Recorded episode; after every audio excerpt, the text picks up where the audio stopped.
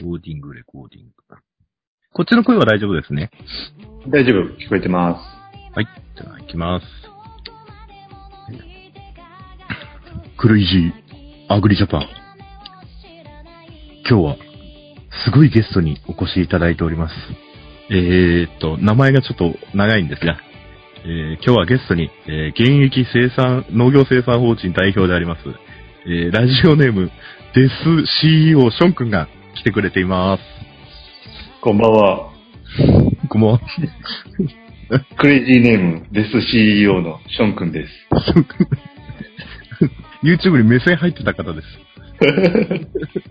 目線入っとったから大大丈夫やね。大丈夫ですねちょっと。丸くなね。そうですね。えっと、やっとポッドキャストでしてですね、メイン企画が今日、えー撮ることができます。メイン企画なんや、これ。メイン企画ですよ。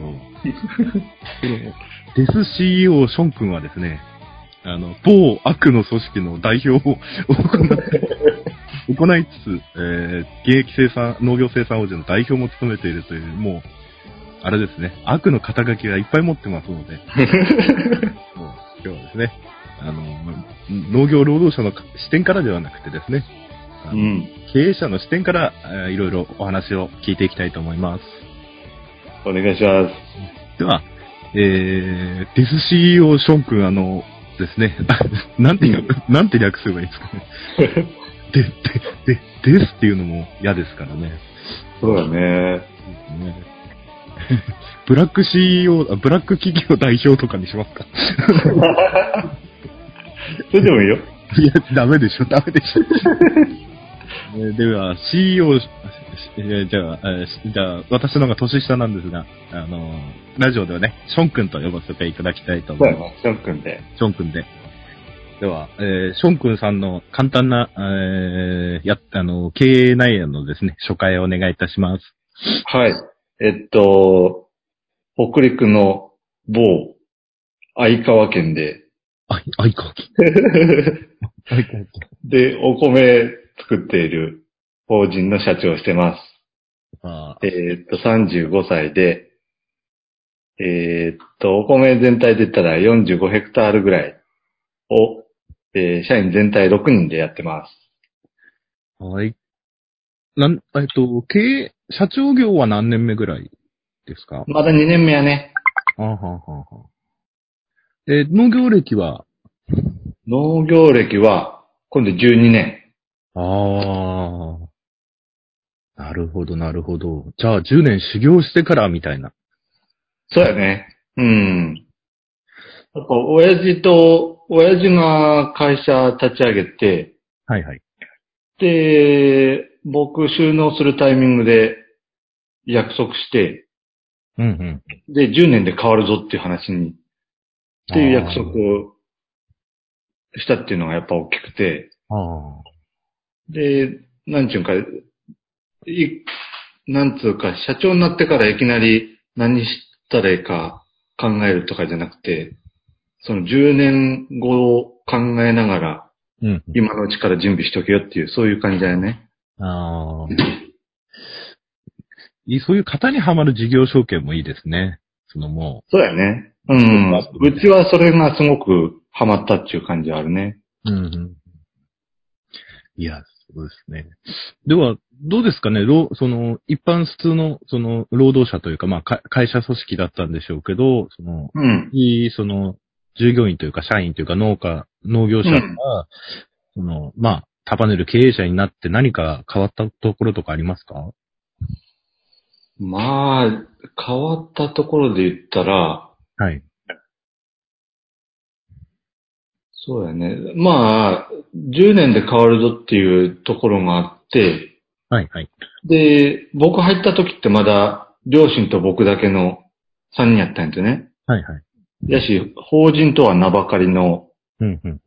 家族経営っていう感じだったんやけど、はい。えーっと、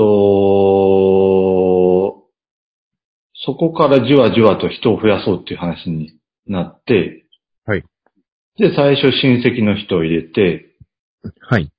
で、そこから先になってくると、もう家族以外の人を雇うようになったっていうところやし、うんうん。その人採用するのももう完全に僕任せてもらって、はいっていうところやね。ああ社員6名っておっしゃいましたけど、全員正社員？そうそうそ自分、ということは実質自分入れて7人？う。あいや、僕も含めて6人やね。ああ、じゃあ5人はご家族以外？いや、えっと、神さんと親父がまだおるし、はい。家族3人と家族以外3人。あ、じゃあ、正社員で家族さん、ああ、じゃあ他人、あ外部から3人。そうそうそうそあーで、正社員雇用。う。正社員雇用よね。ああ、なるほど。いやだ、なるほど、なるほど。いろいろ合わせると、年間7、800万ぐらいの人件費負担という。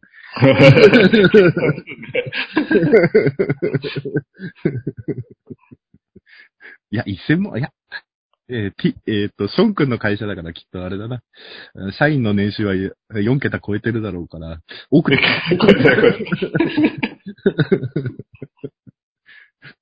いや、でも、どうですか？外部の人を雇ってみて。あの、まあ、しんどいはしんどいね。正直な話で言うと。うん。で、米で、米で法人で家族以外雇ってっていうのは、はい。なんちゅうか、全国どこでもやったらいいよっていう感じはあんまりせんね。ああ、うん。それだけでやろうと思ったらやっぱきついし、うん。なんか野菜とかと組み合わせてやるっていうのが、やっぱいいんやろうなっていうのが、うん。やっとる実感もそうやし、他の人を見ての実感もやっぱそうやね。やっぱそうですね。私は、ね、あの、正社員とかじゃなくて、パートだったんですけど、うんやっぱりその、あれですよね。時間、時間も取られ、自分の仕事が楽になるかっていうとそうでもないうん。経験としては。うんうん。で、収穫物がない時期も何か仕事を作らなきゃいけないという。そうそうそうそうそう。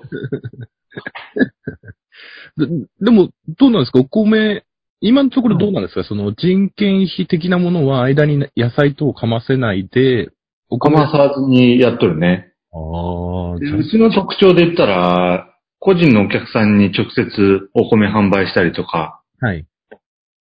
あとは飲食店にお米を卸したりっていうのがあるし、うんうんやし、あの、精米とか出荷の作業が年間通じてあるっていうのがあるし、うんうんうんそういう意味で言うと仕事はあるっていう感じああ、なるほど。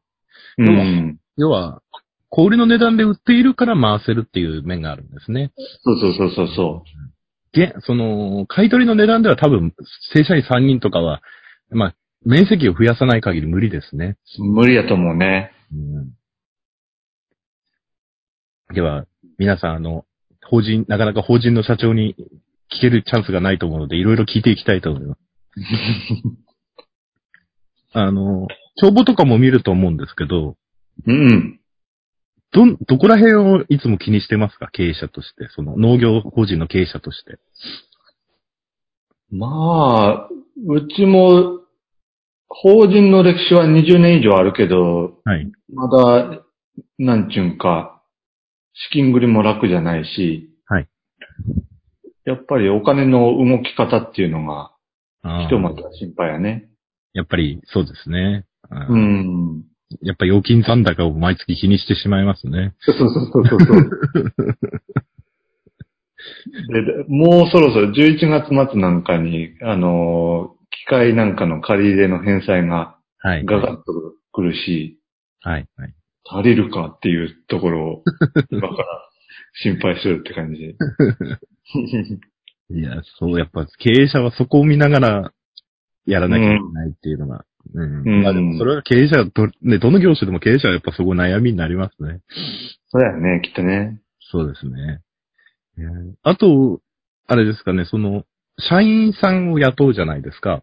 うんで、社員さんの給与体系っていうのは、その、ほら、他の会社だとある程度、そのうん。う、ん。あの、勤めた年数、まあ、今の日本もだんだん欧米化してきてるので、うん。あの、そういう昔の日本の雇用形態だとだんだん給料上がっていくような感じじゃない？うん。どう、農業生産法人としては、あの、いや、今、ション、えーション君のそのうん会社ではその給与体系っていうのは、えっと、カチッとした給与体系は決まってないんやけど、はい。けど、徐々にベースアップするような形にはしとるね。ああ。本当にちょっとずつやけど、年で言ったら5000円とか、え、それ、ああの、月、月5000円分。え、え、ベア、ベアで5000円ってことですか？そうそうそうそう。それ、トヨタ並みのベアップじゃないですか、そこ。いやいや、でも元々が低いしね。ああ。うん。いや、でも、でも、ま、毎年ですか、それ。毎年今はそれぐらい上げとるね。ええすげえ。うん。さすが、さすがデス C を名乗るだけが。いや、でも他の、まあ、他の県内の法人さんとかに聞いとると、はい。基準がうちよりも高いところが多いしね。あ、元の、最初の雇用の時の給与体系。そうそうそうそうそう。1.3倍とは言わんけど、1.2倍ぐらい大きいっていうのもあるし、やっぱそっちに向かわしたいねっていう思いもあるし、ああ、なるほど、なるほど。うん。いや、でも、いや、いや、でも、ベア、10年で、そうすると10年で年収が60万ぐらいアップするっていう感じになるな年6万。うんいやー、すごい。いや、私、就職したくなりましたね。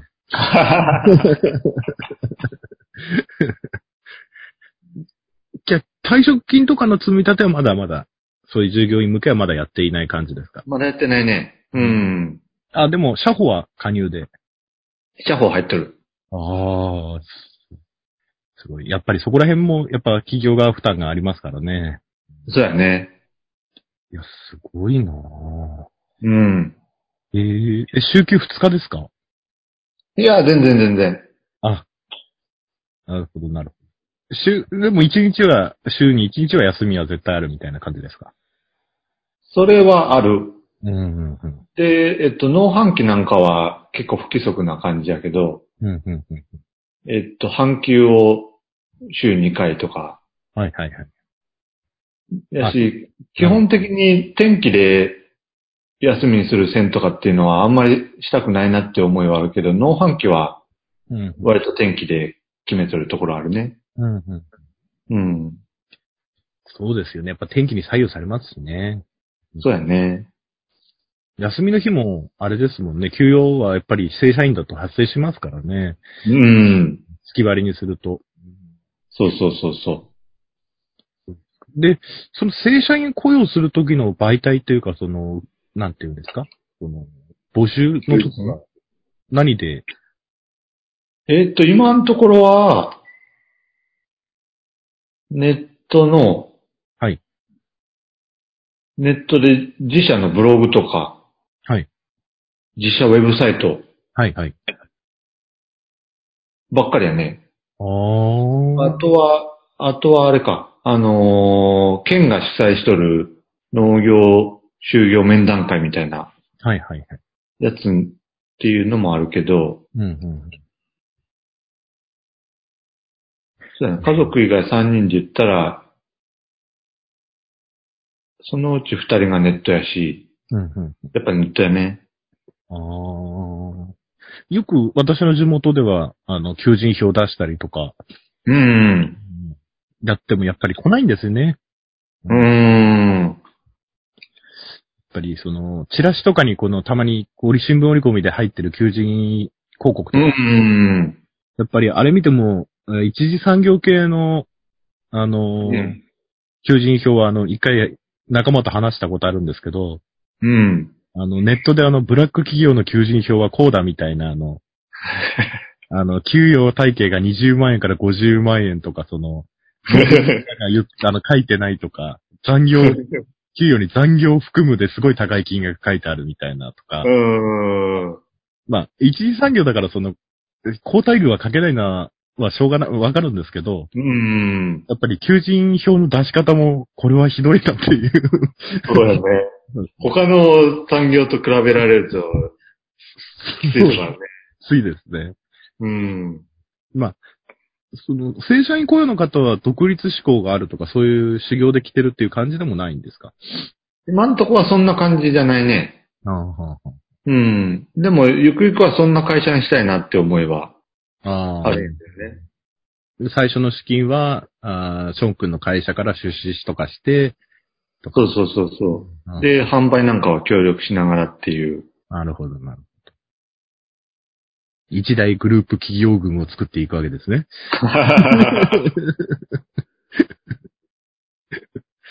なるほど。いや、でも、なかなかそうですね、法人の社社長にこんな、こう、私も一度発信してみたいなと思ってたんですよ。こういうふうにインタビューして。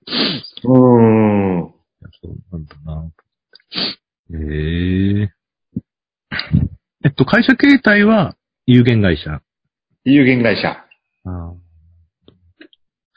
どうですか？あの、農業生産法人という、今、あの、あの、農業生産法人格を持ってると思うんですけども、うんうん。あの、普通の一般の株式会社というか、その、農業生産法人のして受けてない会社と、うん。なんか、これ、これはできないなとか、こう、不都合になったって思った時はありましたか？ああ。でも、農業生産法人になっとかんと、はい。補助金の申請？ああ、えー高校か、高校資金の借り、なんかに、あ、L 資金とか。とかあるよね。あ、そうですね。うん。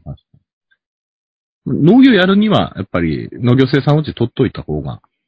やっぱりいいね。うんうん印象として。特にこう販売業とか、そのイベントを運営するとかでは別にその農業生産法人がついてるからっていう制約を受けたことはないですか？それはないね。じゃあ農家だったら、普通の会社立てないでやっぱ生産法人格を取った方がうん。有利。まあいいと思うね。うん。そうですか。うんうん。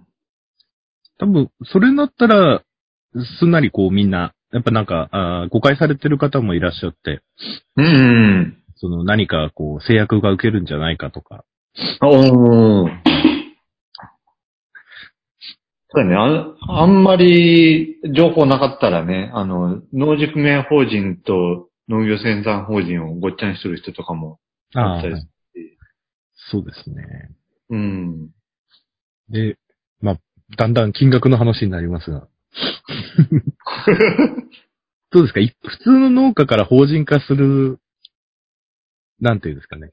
売り上げ、売り上げでいいんですけど、売り上げベースでいくら以上は法人にした方がいいんじゃないかとか、面積でこれ以上になったら法人かなっていう、なんかそういう、そういうな、線引きみたいな感じって、今言え、言えますかね？そうやんね。まあ僕が法人化にしたわけじゃないし、なんかカリッとした回答になるかわからんけど、はい。やっぱ家族、家族経営から一歩っていうようなところが、なんか膨大なような気がするけどね。ああ、やっぱ雇用を増やすとかそういう面で。そうそうそうそなるほど、なるほど。これを聞いてる皆さんも、一歩を踏み出したかったら、法人化しましょう。う。でも、法人化すると、もう一人子供が増える、税負担が増えるじゃないですか。うんうん。それを乗り、それを、なんていうんですかね。それを、それがあったとしても法人化した方がメリットがあるっていう感じですかね。そうだね。金額的なメリットっていうのの比較っていうのは僕もあんまり分かってはないんやけど、はい。やっぱり、あのー売るとき、物を売るときもそうやし、人入れるときもそうやし、はい。法人格っていうだけでやっぱり印象は全然違うなっていうのはああるね。そうですね。やっぱ銀行も違いますもんね。うん。うーん。信用度も。行政もやっぱ対応が違ってきますしね。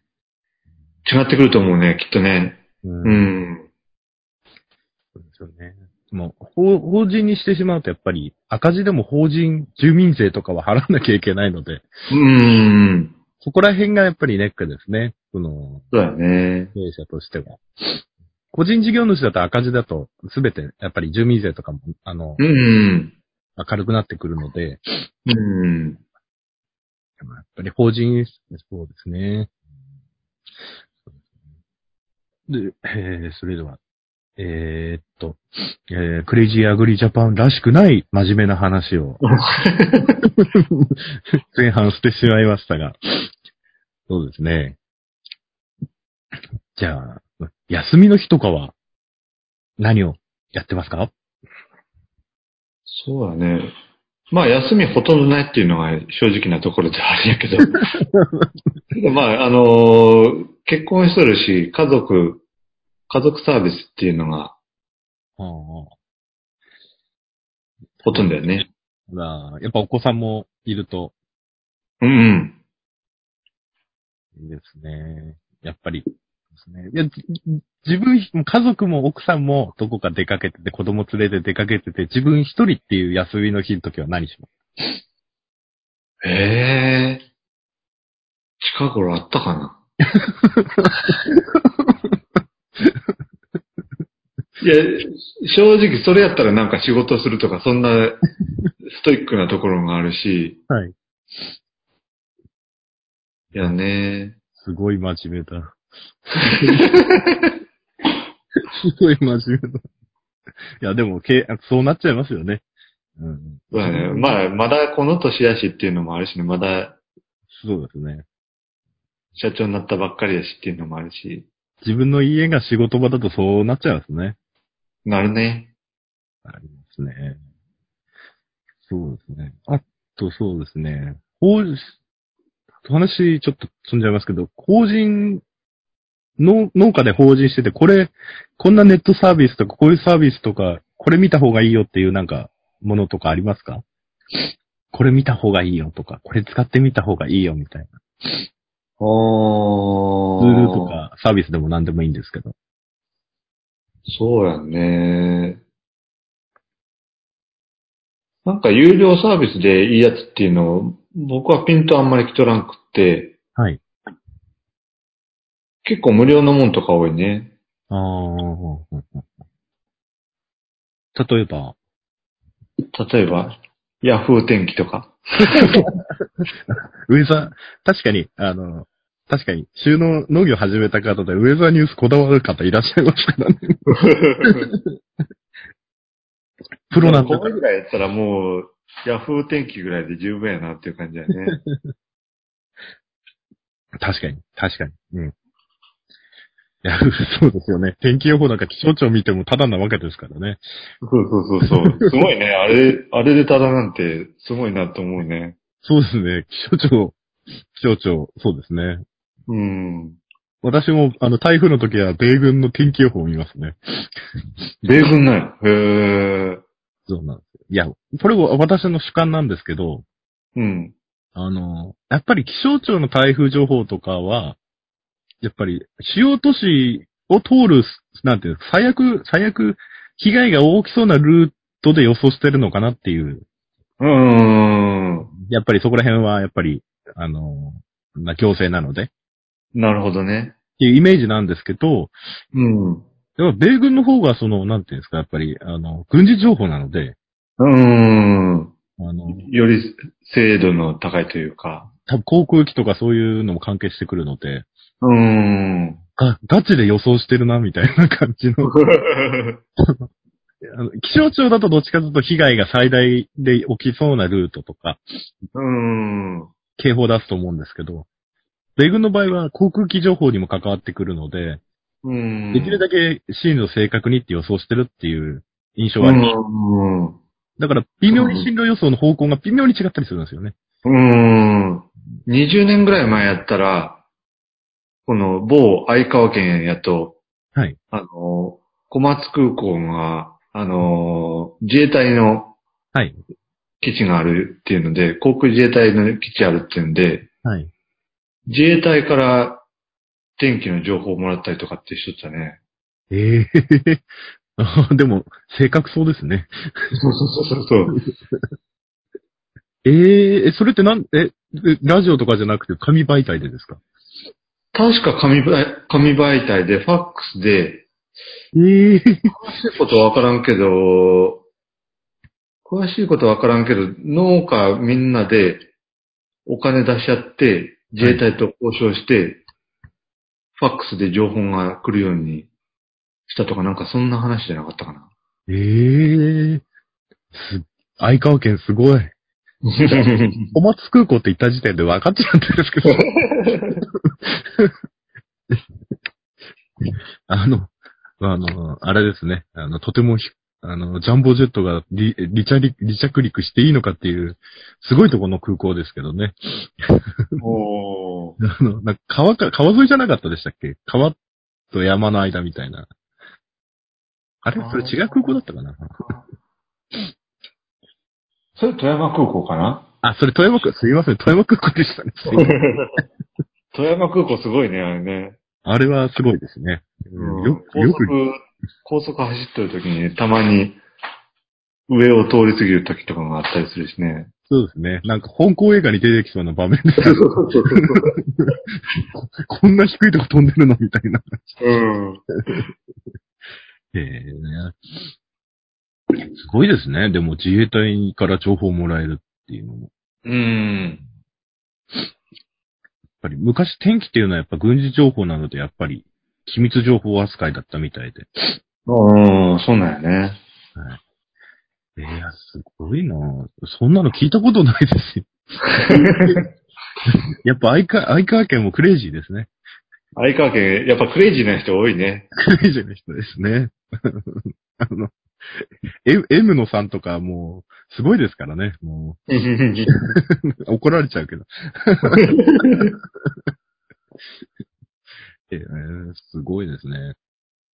では、そうですね。では、どうですかね私、これで12回目に、13回目か12回目でこれを載せようかと思ってるんですが、うん。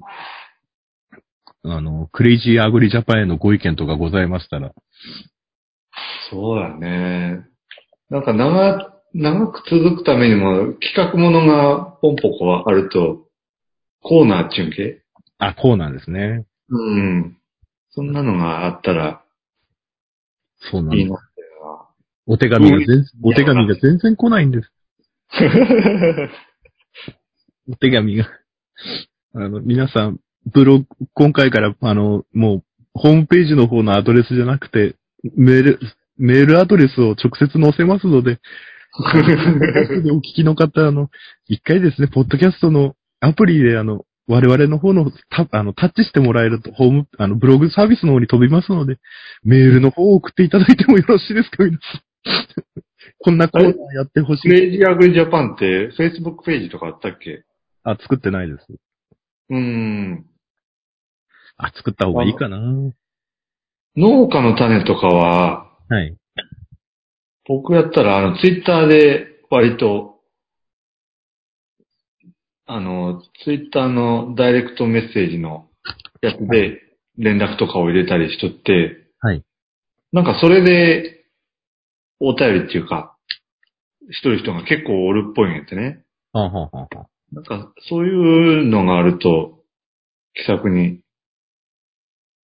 やっぱり Facebook だと、Facebook だとコメント誰だか分かっちゃいますからね。や っそうやな。ぱり、そうですか。Facebook ページか Twitter、Twitter アカウントも考えてみますかね。うん。ツイッター意外とやっとる人おるんよね。僕も、僕も、この、某闇組織のはい。ボスになってからツイッター再開したけど、はい。こんなにいろんな人が動いたんやなと思って。なんか時代的にやったよ。なんかツイッターが来て、Facebook が来たから、もうツイッターは終わるやろうみたいな、うん、うん、うん。な噂が出た時とかがあったりしたけどあ、りましたね。Twitter の運営会社自体もちょっと経営あれだし、危なかった時期がありましたから。へえ、で私も Twitter やってたんですけども、うん。あのー元カノと別れた時にブロックされてツイッターにログインするのが怖くなってしまいましてですね。それからログインしていない。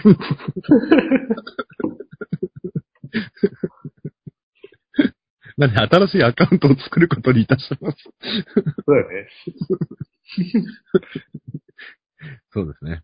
あそうですね。クレイジーアングリージャパンでコーナーですね。うん。何のコーナーがいいですかね？なんやろね。シカヘデケロさんなんかは、うん。えっ、と、農家悠々コーナーを今やってるんですね。うんうんうん私お手紙出したんですけど。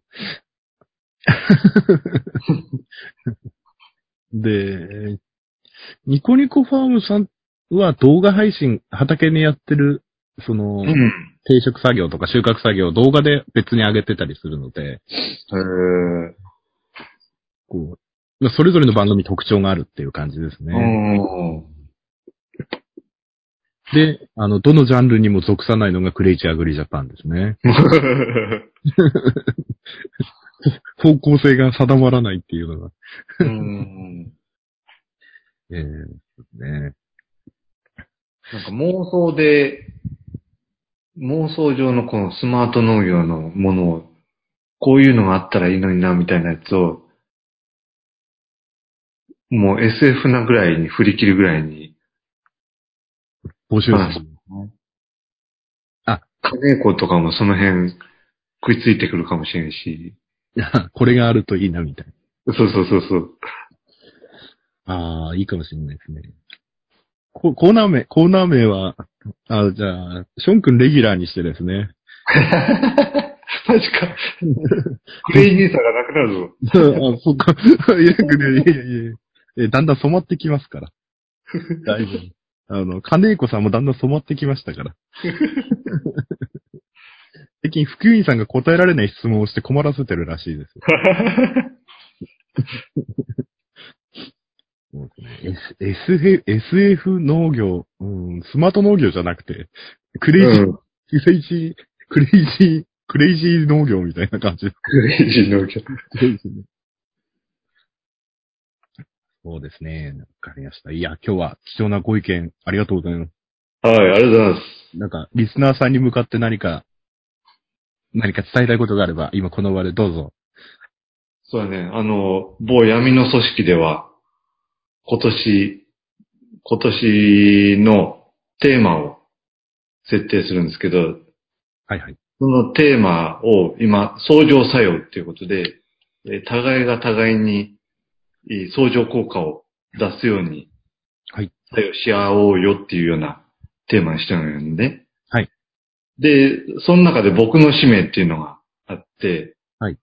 で、農業をなりたい職業をナンバーワンにしようっていう、あー。っていう大きな夢を掲げて、はい。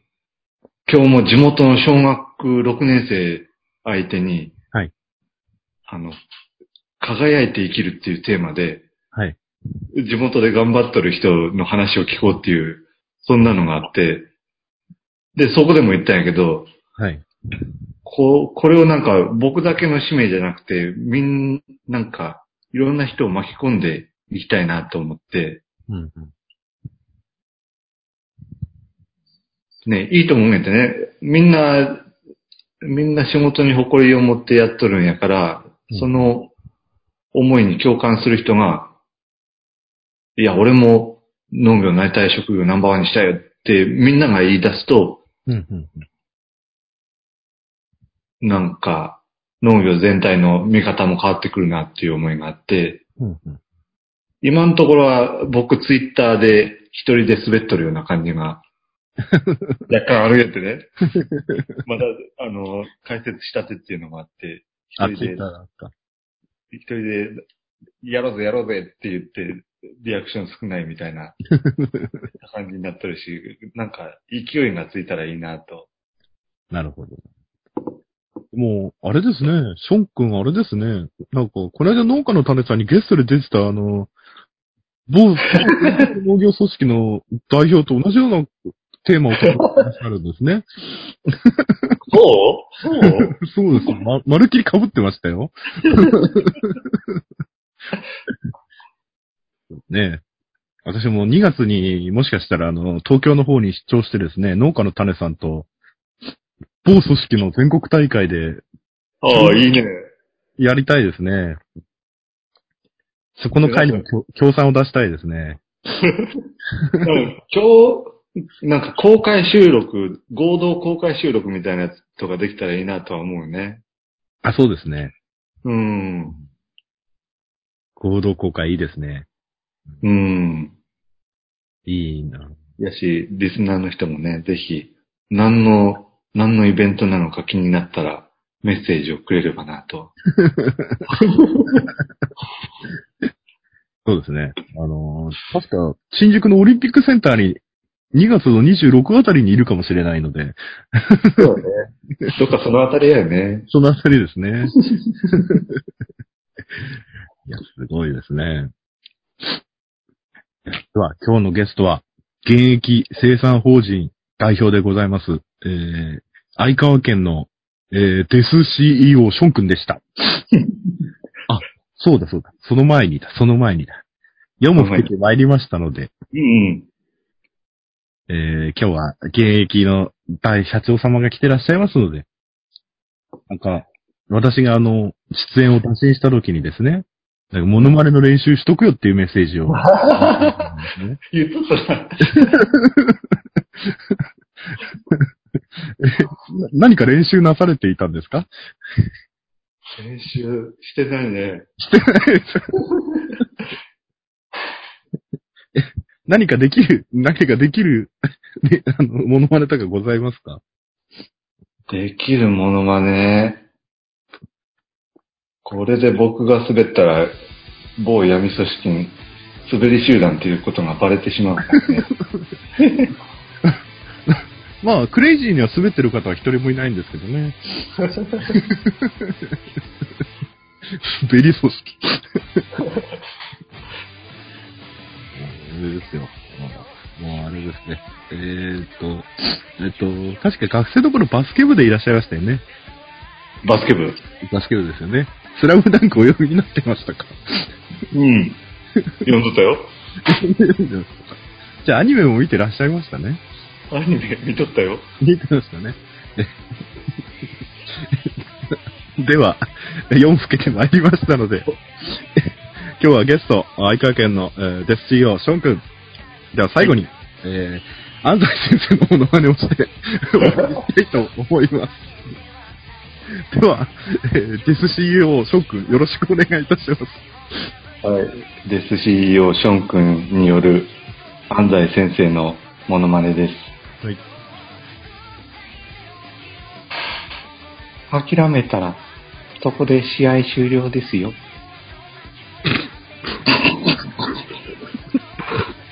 See you next week. Goodbye. グッバイ。はい。